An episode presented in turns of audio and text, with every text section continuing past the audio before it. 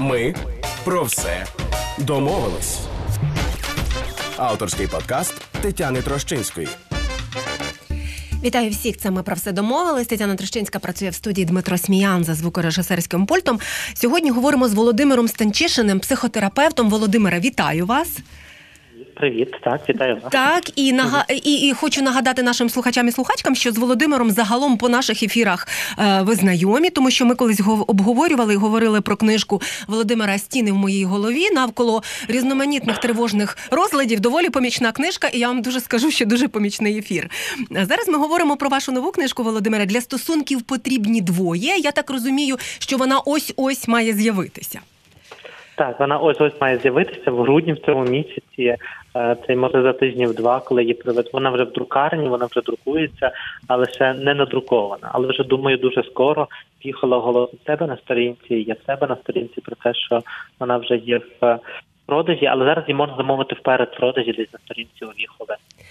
Е, але і сьогоднішньому ефірі, окрім того, що ми анонсуємо книжку, яка ось ось з'явиться, ми так само отримаємо трошки інформації про книжку, інформації по суті, про стосунки власне і про те, як їх будувати. Так а, я би почала з такого загального, знаєте.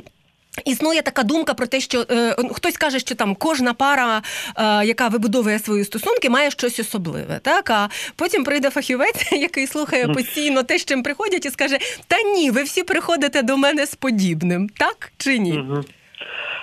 Я думаю, що і так, і ні. Та бо кожна пара має ще своє особливе. Це безумовно. Так ну ніби що кожна пара має свою історію, кожна пара має свої свою історію до пар, свої звички, свої ідеї. Свої цінності, свої погляди, тобто і вони мають свої доторки, свої доторки, свої стосунки. Е, і також кожна пара має, ну не кожна пара, але багато пар, які приходять, мають схожі проблеми. І ці проблеми полягають в тому, що те, як ми себе поводимо, не завжди е, зголошується з те, що ми насправді відчуваємо. І от налагодити комунікацію всередині кожного партнера між тим, як він себе поводить, і те, як він що він насправді відчуває, дуже часто є завданням терапевта. А тоді, можливо, е, я не знаю, чи можна звести, наприклад, у стосунках пар якісь такі там е, кризові моменти, які характерні для всіх, але хтось їх долає, а хтось їх не долає, і насправді в цьому можливо і драми немає, тому що драма, якщо залишатися разом, може ж і таке бути. Звісно, так. Я дуже дуже дуже спокійно відношуся до цього, що інколи ми маємо е, прийняти рішення про те, що ми не можемо більше бути разом, і це також рішення для нас. Це також про про звільнення для нас, та ніби про те, що ми рухаємося далі. Але ну дивіться, тут можна також говорити про є звичайні вікові кризи, які переживає кожна пара, а є кризи у стосунках, е, кризи специфічні через те, що щось трапилося в парі це також будуть різні. Та до вікових будемо відносити. Ну давайте від найпершої, це ніби коли ми просто одружимося, у нас вже буде криза. Бо коли ми одружимося, або якщо там говорити мовою 21 століття, коли ми з'їдемося разом. Uh-huh. Багато людей, які не одружуються, з'їжджаються разом, але це ну фактично одне і те саме. Бо колись для того, щоб з'їхати, ми мусили одружитися. Це то власне, коли ми з'їжджаємося разом, настає перша криза, бо виявляється, що в моїй хаті ходить якась чувиха або якийсь чувак, і вони розставляють мої тарілки по-своєму вони беруть мої книжки і ставлять їх не там, де вони були до цього. Та ніби що вони приймають душ занадто занадто довго. Ніби я люблю цю людину, і коли він приходив до мене в гості, чи вона, то все було дуже маленько, бо потім він або вона йшли, а я все став на свої місця. Але тепер ні, тепер все постійно не на своїх місцях. І тоді у нас з'являється таке перше відчуття, що це. Та ніби друге, що в цій кризі буде дуже важливим, що е, ми живемо двоє. Ми маємо розділити якось бюджет, ми маємо розділити якось обов'язки одним. Хтось із нас може бути головним чи не може бути головним, і в нас починається така боротьба за ну я діло, що всі пари рівні, ми зараз за рівність партнерів і всякі ці штуки, але в нас рівно відбувається така боротьба, щоб поділити ці обов'язки рівно, чи зовсім рівно ми поділили, чи треба ще рівніше поділити. І тоді це також дуже кризовий момент, ну ніби усвідомлення того, що насправді ну ніби що тут я поступаюсь, тут ти поступаєш. Та ніби, а я поступаюся, не поступаєшся. І тоді ми ми тільки вчимося бути з бути з цим. Тому якби на самому початку пара вже ну, входить в кризу, та ніби і це дуже нормальна криза. Вона мусить бути. В ній немає нічого патологічного. Про неї просто треба знати. І коли ти знаєш неї, тоді ти можеш рухатися собі з нею далі для того, щоб розуміти, що окей, ну ніби ми називаємо цей процес притирання. Він мусить бути. Давайте ви говорити багато про це, роздумувати про це, жалітися одне одному на це, і тоді ну ніби все все піде далі. І потім будуть інші чи ну кризи, які будуть дуже закономірними. Не знаю, чи розказувати про всі, бо то а ну я, наприклад, з свого досвіду можу сказати, що точно народження дитини, наприклад, один з етапів. Так, обов'язково це буде народження дитини, буде великою кризою. А, І е, ну про неї, бо коли народжується дитина, з'являється третя особа, то мені здається, зразу занадто багато змін. Занадто багато. Ось що переважно один з партнерів в цей момент залишається вдома, в декретній відпустці. Зараз е, ми говоримо один з партнерів, але ну в Україні зазвичай поки що це жінка. Так, так поки що є. Е, це ще, але ну так не мусить бути. Тобто це це може змінюватися. Тому ми кажемо, один з партнерів залишається вдома. І е, один з партнерів тільки ходить на роботу. Якщо думаємо молоду сім'ю, та ну ніби то сім'ї, тоді вона зразу стає дуже біднішою. Здається, дуже багато тривог у того партнера, який ходить на роботу, тому що він розуміє або вона, е, що я маю заробляти тепер на себе, на неї на нашу дитину. Якщо на попередньому етапі нас було двоє, ми обоє працювали, ось то була одна справа. А тепер я я маю робити це один. І тоді це е, тоді ну ніби це, це так би дає багато страху, і я маю бути постійно назовні. Але в партнера, які залишаються вдома, також є багато страху, тому що цей партнер думає про те, що він втомлюється, він виставлений, він е, має свою екзистенційну кризу, моє все рухається, ніби він бачить, як це складно бути мамою або татом дитини. Ось і якби їхні е, їхні життя в цей момент розходяться так якби в різні сторони, тому що один з партнерів дуже багато часу проводить поза домом, а другий дуже багато часу проводить вдома. Змінюється їхнє е, е, життя, тому що вони рідше зустрічаються з друзями, вони мають менше можливості спочивати, вони е, більше дуже багато відчутомлені, змінюється їхнє сексуальне життя, і цього стає надто багато. Тому це точно кризовий період. Його також це дуже нормально, що це криза, його також не треба боятися, просто знати, що це на нас чекає. І рішенням тут також буде дуже дуже важлива штука забувати, що коли ми народжуємо дитину, ми стаємо мамою і татом. Але перед тим як бути мамою і татом, ми були дружиною і чоловіком. А перед тим як бути чоловікою, дружиною і чоловіком, ми були просто жінкою і чоловіком, ну особистостями, людьми. Так і що наша роль мами і тата вона третя, вона не перша. І для того, щоб вона працювала добре, ми маємо трошечки частіше вертатися до ролі чоловіка і дружини.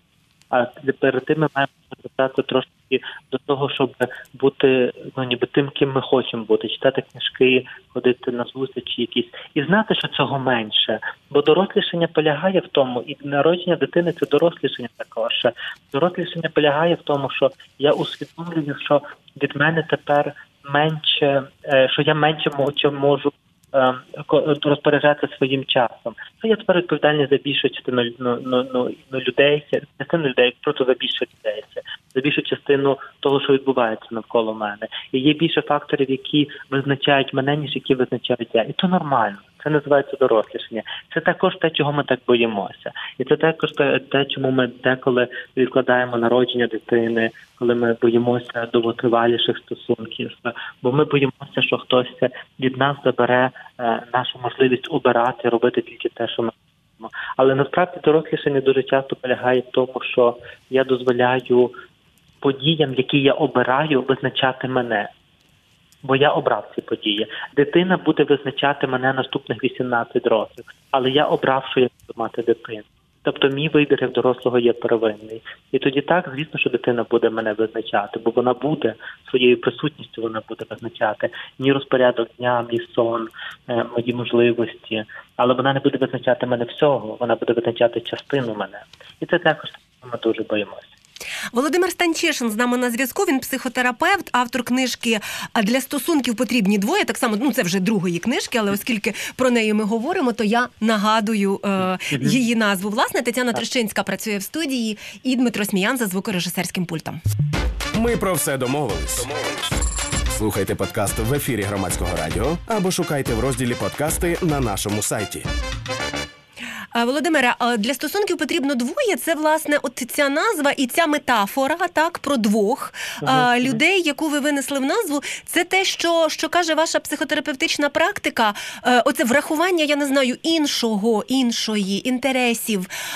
Це і є доволі от часто саме тим моментом, на яким там находить коса на камінь, я б сказала так по народному.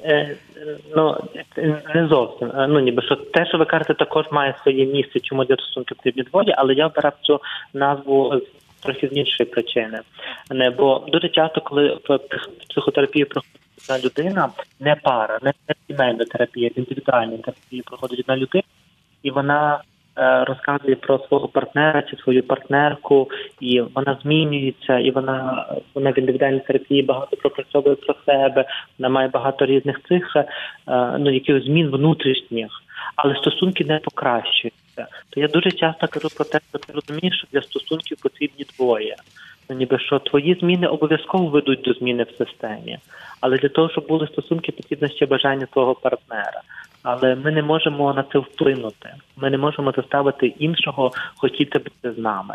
Тому для того, щоб ми мали стосунки, е, ми маємо обоє, навіть щоб ми мали сьогодні з вами ефір, потрібне бажання і воля двох, так так, і що ми не можемо мати сьогодні стосунку. Ви не можете мати ефір зі мною, чи я ефір з вами.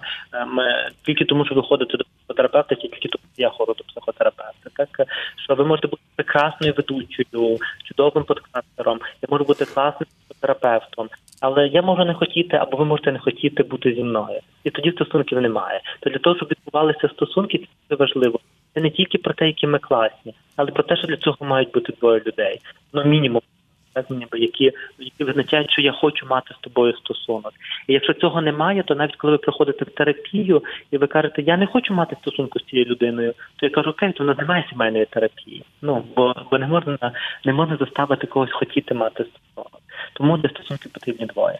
А бувають сім'ї, коли е, в стосунках задіяні шестеро або восьмеро, тому що існують ще, е, наприклад, батьки з обох сторін можуть так, бути. Так е, там ще якісь інші родичі, які втручаються, та які знають, як далі вибудовувати так. ці стосунки. Так, це називається багатоповерхові сім'ї. Ось вони є дуже поширені в Україні саме тому, що ну ніби квартирний вопрос пам'ятаєте, ніби є, і що дуже часто молоді люди не мають можливості з'їхати від батьків, і тому вони починають жити разом з своїми батьками. І тоді, деколи в одній є квартирі чи в одному будинку живе три, а деколи чотири покоління. Е, родичів, родичів, так ніби це. І тут, ну ніби і тут власне, і та ну в таких сім'ях зазвичай я не кажу знову ж таки завжди, бо тут також треба розуміти, що кожна сім'я індивідуальна, але дуже часто то можуть бути різні труднощі і а, пов'язані з тим, що ми з різних поколінь, пов'язані з боротьбою за владу, за знання, за сепарацію, за те, хто хто ми такі, за визначення себе. І ми ми так би в книжці також це написано, але я про це так дуже дуже говорю, що якби ми говоримо, що є багатоповерхові сім'ї, але в психотерапії ми кажемо, що немає багатоповерхових сімей, що є просто сім'я, і що сім'я має дуже чітке визначення. Сім'я це ну, якщо брати е, ну, брати так зазвичай.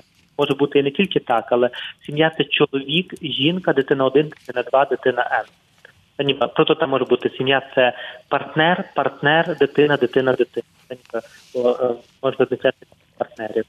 Але наша мама, наш тато, наша сестра не є нашою сім'єю з того моменту, як ми одружуємося. Вони є нашою близькою родиною.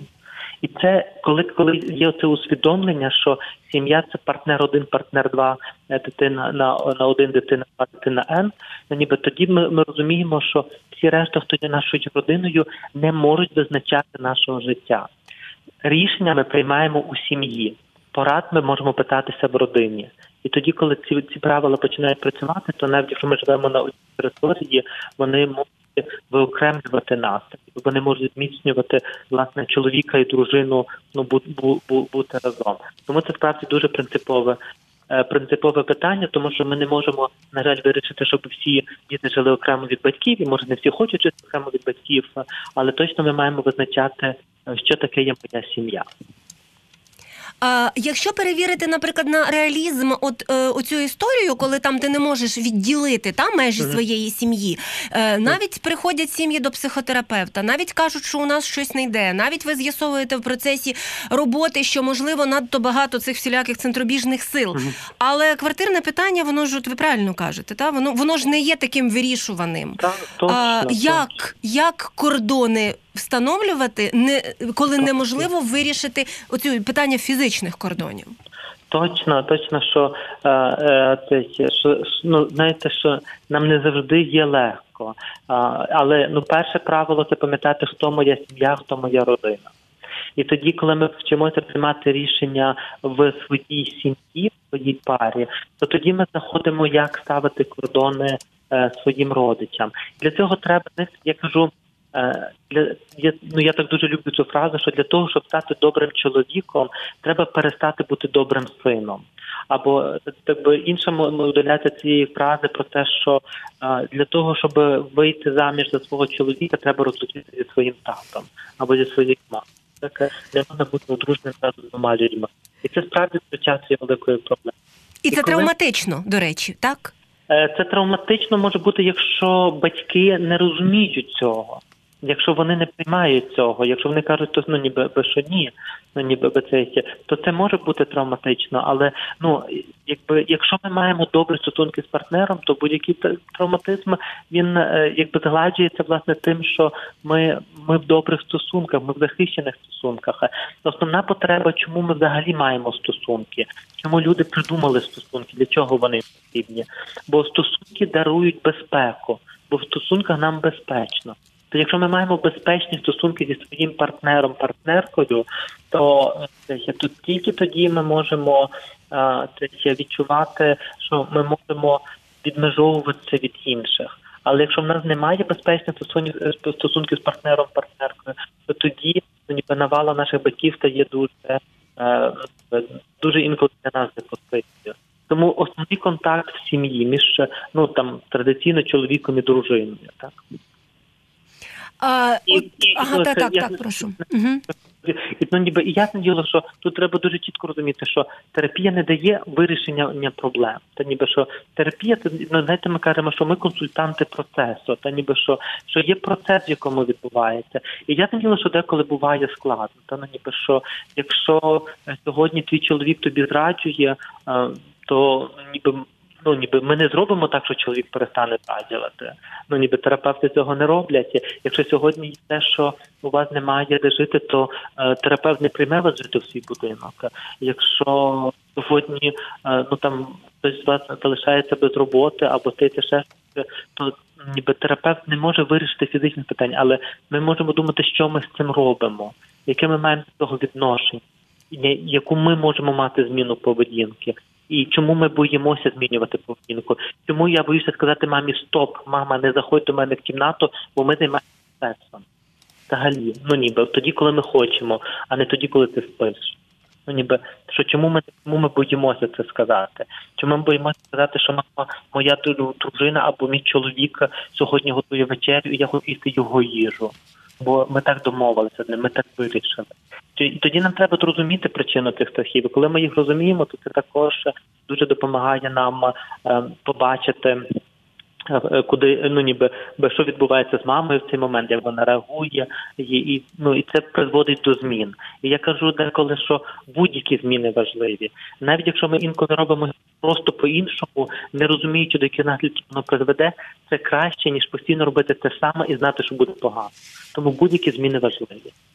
Ви знаєте, я, наприклад, вірю в ці речі, бо я бачу результати і серед е, там своєму колі знайомих, і серед інших людей, які про це пишуть. Тобто я вірю, що справді можна домовлятися. Нехай на це йде е, тривалий час, нехай на це йде через якісь там травматичні процеси. Але ж я думаю, що ви стикаєтеся з тим, що існує оця от така недовіра, що ця культура не для нас. Знаєте, ми там десятиліттями е, жили саме у такий спосіб: е, бились, мирились, сварились, і все одно про продовжували страждати і не відчувати цієї безпеки. Є ж воно. Так, так, звісно, що є, і це дуже видно в сімейній терапії, індивідуальній терапії, коли е, багато хто бо ми маємо наслідки в собі також. Ми вже так якби знаємо, що треба говорити, але ми ще не вміємо говорити. Це ніби і е, ми ще не вміємо говорити ні про свої потреби, ні про свої красивінькості. Ми ще не вміємо бути вразливими. Ми ще всі, навіть сучасні, модні, молоді. Ми всі дуже хочемо бути суперсильними, і ми не, не дуже часто не дозволяємо собі вразливості. А коли ми виявляємо вразливість, то ми зразу починаємо себе ненавидіти за те, що ми слабаки. То я думаю, що ми маємо ще дуже багато наслідків тої тоталітарної системи, яка не давала шансу нам бути вразливими. Але для мене ключ до стосунків це вразливість. Я хочу бути зі своєю дружиною вразливим, бо тільки тоді вразливий з нею, я знаю, що е, я в безпеці.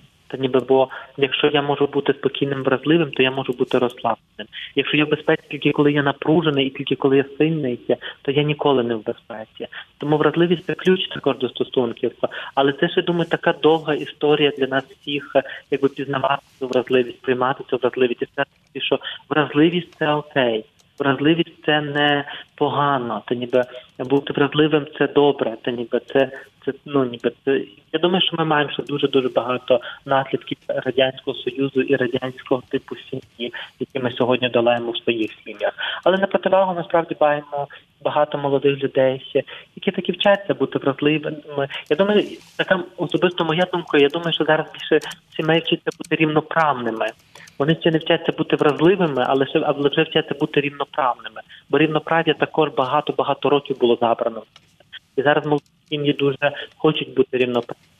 Однаково йти декретні відпустки, однаково працювати, е, ну, робити якісь речі однаково. Ось це ще. І я думаю, що Після цього ми також будемо вчитися бути вразливими.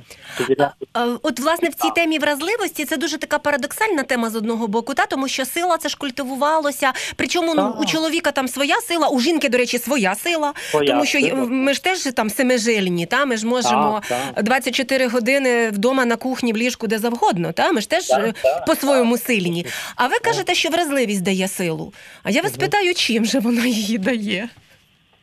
Е, відчуттям безпеки. Просто подумайте собі, що зараз ми говоримо про е, про стосунки е, ну ніби двох людей.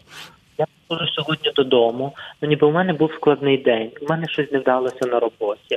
Ось я приходжу і розказую про це своїй дитині. Я стаю вразливим перед нею. Кажу, що мені було дуже боляче сьогодні на роботі, коли там щось там трапилося.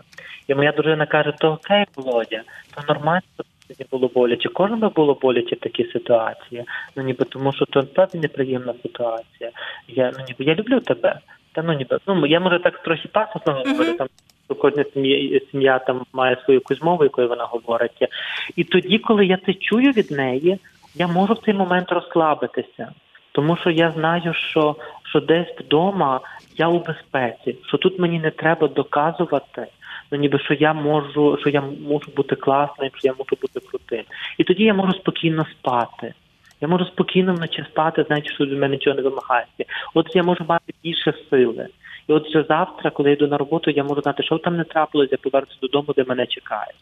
І тоді я дарую це перший компонент. Я стаю, я стаю фізично сильніший, ніби я стаю менше переживати. Я йду на роботу і я даю цю безпеку якомусь своєму колезі.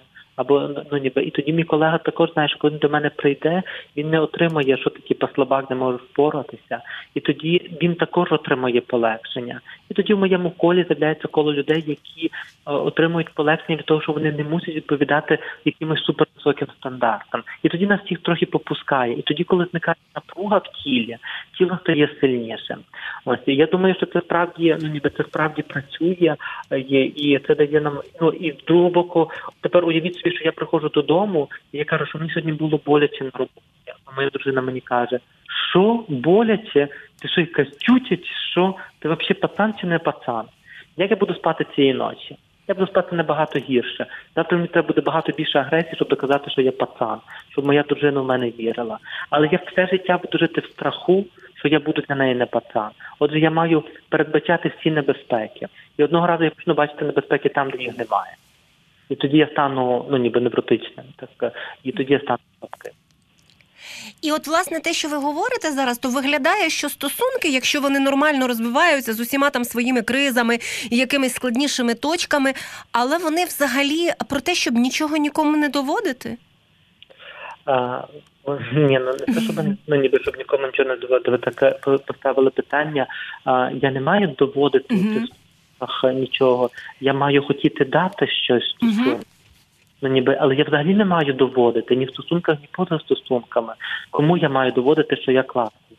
Це має бути апріорія. Просто ніби... багато стосунків, власне, на доведенні будуються. Так, але ну ніби багато стосунків на доведенні будуються, і багато людей є нещасливими в стосунках. Ну ніби що uh-huh. чи користуються між собою? Ну так якби я не проводив дослідження, але ну так ну емпірично все одно ж на предполагаю так, так що що може корелювати. Тому ну ніби що в стосунках де є конкуренція, в стосунках де є доведення, хтось із партнерів обов'язково ну ніби нещасний. І тому я думаю, що стосунки не потребують доведення. Ну ніби перша, е, ну перша умова безпечних стосунків безумовна любов. Я люблю тебе, тому що ти є. Ну ніби, бо це не означає, що ти можеш робити все, що завгодно. Це не означає, що ти можеш мене бити. Це не означає, що ти е, можеш е, е, і сигарети в мою подушку. Ну ніби це нічого цього не означає. Це означає, що я люблю тебе, тому що це є. Я люблю тебе своїми слабкостями, я люблю тебе ну, ніби своїми сильними сторонами. Я радію, що в тебе є сильні сторони, я вболіваю за твої сильні сторони. Мені сумно, коли слабкі сторони вгору над тобою, але це ніяк не впливає на мою любов. Я люблю тебе. Я готовий з тобою в цьому процесі ну, там, долати твої слабкі сторони, підсилювати твої сильні сторони. Але я ніколи не буду тебе знецінювати. Я ніколи не буду тобі казати, що тільки тоді, коли. Ну ніби що я не буду казати, ні, це твоя проблема. Бо я хочу, щоб ми були разом. Володимир Станчишин з нами на зв'язку, психотерапевт, автор книжки для стосунків потрібні двоє. Ще вісім хвилин залишається у нас в ефірі. І Тетяна Трощинська працює в студії Дмитро Сміян за звукорежисерським пультом. Ми про все домовились. Авторський подкаст Тетяни Трощинської. А от Володимире, е, до речі, про стосунки, можливо, навіть пов'язані з насильством, ви згадали е, в протягом от уже нашого ефіру кілька разів. 16 днів проти насильства триває досі. Ми на громадському радіо багато про це говоримо. Сьогодні не говоримо про це е, прицільно, але я принагідно згадаю, тому що глянувши на зміст книжки, е, я бачу, що ви цю тему теж включили. Е, вона не ця тема не нова для громадського радіо, але вона нова. все таки будемо чесними в цьому розрізі для українського суспільства. На жаль, так ми до так, ми досі. Ми до ми, ми, ми досі це можемо, попри те, що і домашнє насильство криміналізовано, цивілізоване, і все ми досі це інколи називаємо сімейною справою і так далі. Так, точно, точно, що на, на, жаль, що сімейне насильство а, ну ніби є дуже. Дуже поширене, значно більше, ніж ми про це говоримо. Я завжди кажу про одну дуже важливу річ стосовно насильства. Що насильник прос, не просить від нас нічого. Він каже нам мовчи, нічого не роби вже е, постраждала, постраждала від насильства, вона самою своєю ідеєю свого буття вона каже: ти маєш зайняти цю сторону, ми маємо щось з цим робити, ми маємо протидіяти. І тоді нам це страшно. Тому постраждала від насильства завжди залишається дуже самотньою, тому що нам всім хочеться від неї відгородитись. Вона насправді нічого від нас не просить і нічого не вимагає. Але самою ідеєю, що ми визнаємо, що вона постраждала, ми беремо на себе відповідальність, що треба щось цим робити. Ми дуже цього боїмося.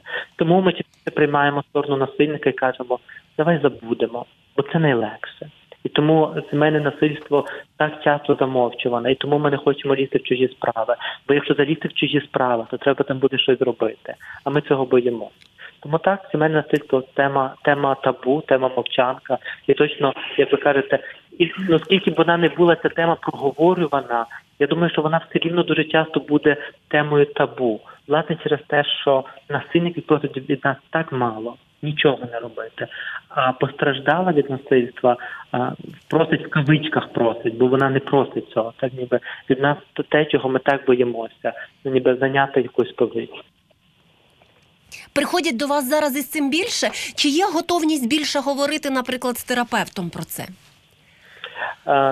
Це я думаю, що е, ну так як я працюю в приватній практиці, так е, то о, якби я не маю з тим аж так багато сто багато стосунків, тому що переважно є кризові служби, та ніби які працюють з постраждалими від сімейного фізичного насильства. Тому так якби радше в приватній практиці ми більше маємо бити з насильством, але е, ну з аб'юзерством, та ніби емоційним насильством, економічним насильством е, психологічним насильством, але менше фізичним соціальним насильством, як, е, як таким. Так, е, ось. Але так, є багато жінок, які готові про це говорити. Я не знаю, скільки, бо я так би знаєте, в мене немає п'яти років, те, щоб порівняти, як це було тоді.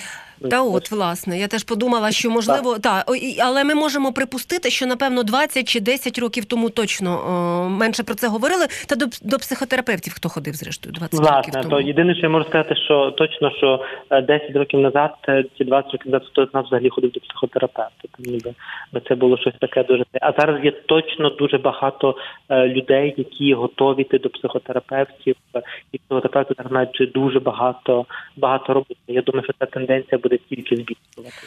А от до психотерапевтів йдуть, коли є відчуття, що все в стосунках погано. Так, тобто, оце якщо відчуття кризи, от підемо. Мгм. Так, я на жаль, що до, до психотерапевтів йдуть вже в такій стадії, коли вже ми так все перепробували, і так нічого не виходить. Так ніби що ми вже мало ненавидимо одного. Ось це, це ще що е, якби ми все рівно йдемо, але ми до лікарів так ходимо, якщо чесно.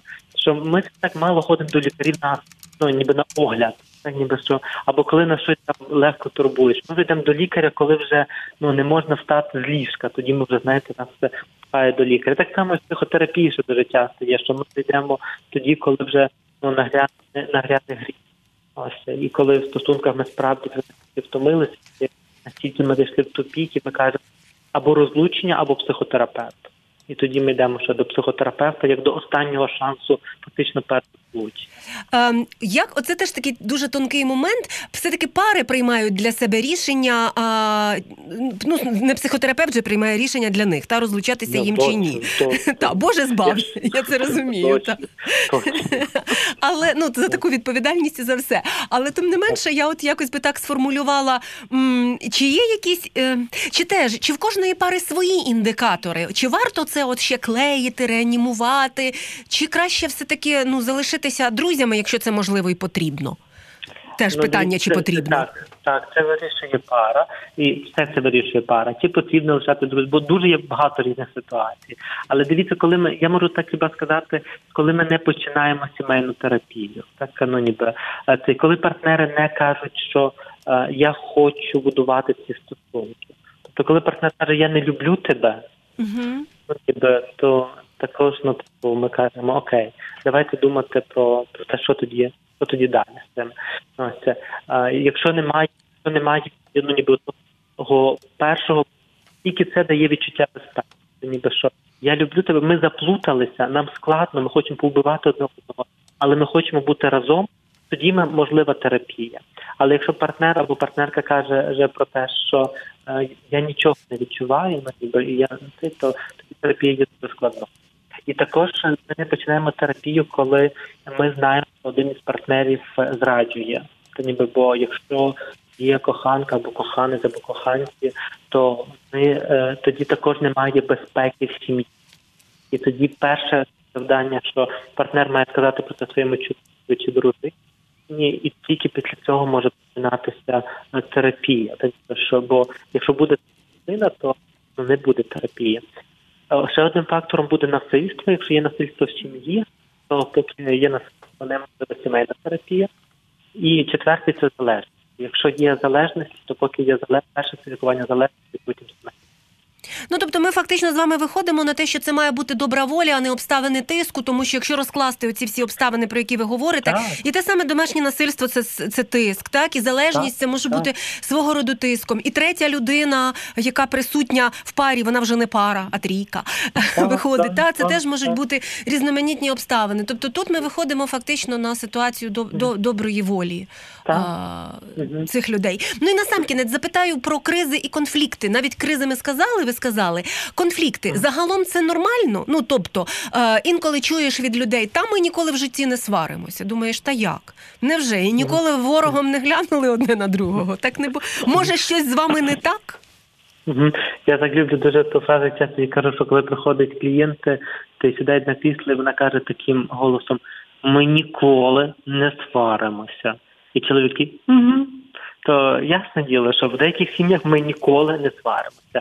Але що відбувається в цій сім'ї насправді, то важко сказати. Я за те, щоб ми сварилися.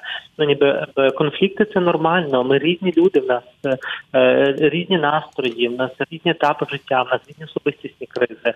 В нас ну просто все різне, так ну ніби то нормально, що ми сваримося. Конфлікт, в якому є двоє рівних людей, ну, ніби і в тому ми вчимося проговорювати, може дати це натхнення парі, може дати е, ну, ніби новий етап для пари. Конфлікт не дорівнює насильства. Бо, при насильстві, ну бо при конфлікті в мене немає бажання тобі нашкодити.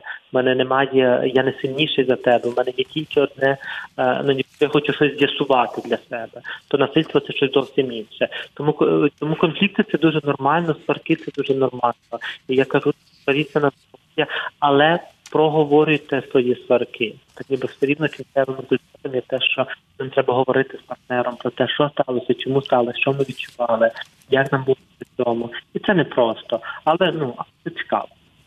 Дякую вам за те, що були сьогодні з нами. Володимир Станчишин, психотерапевт і автор книжки для стосунків потрібні двоє. Був сьогодні у нас сьогодні. У нас в ефірі Тетяна Трещинська працювала в студії. Дмитро Сміян за звукорежисерським пультом. Це ми про все домовились. Слухайте, думайте. Ми про все домовились. Слухайте подкаст в ефірі громадського радіо або шукайте в розділі подкасти на нашому сайті.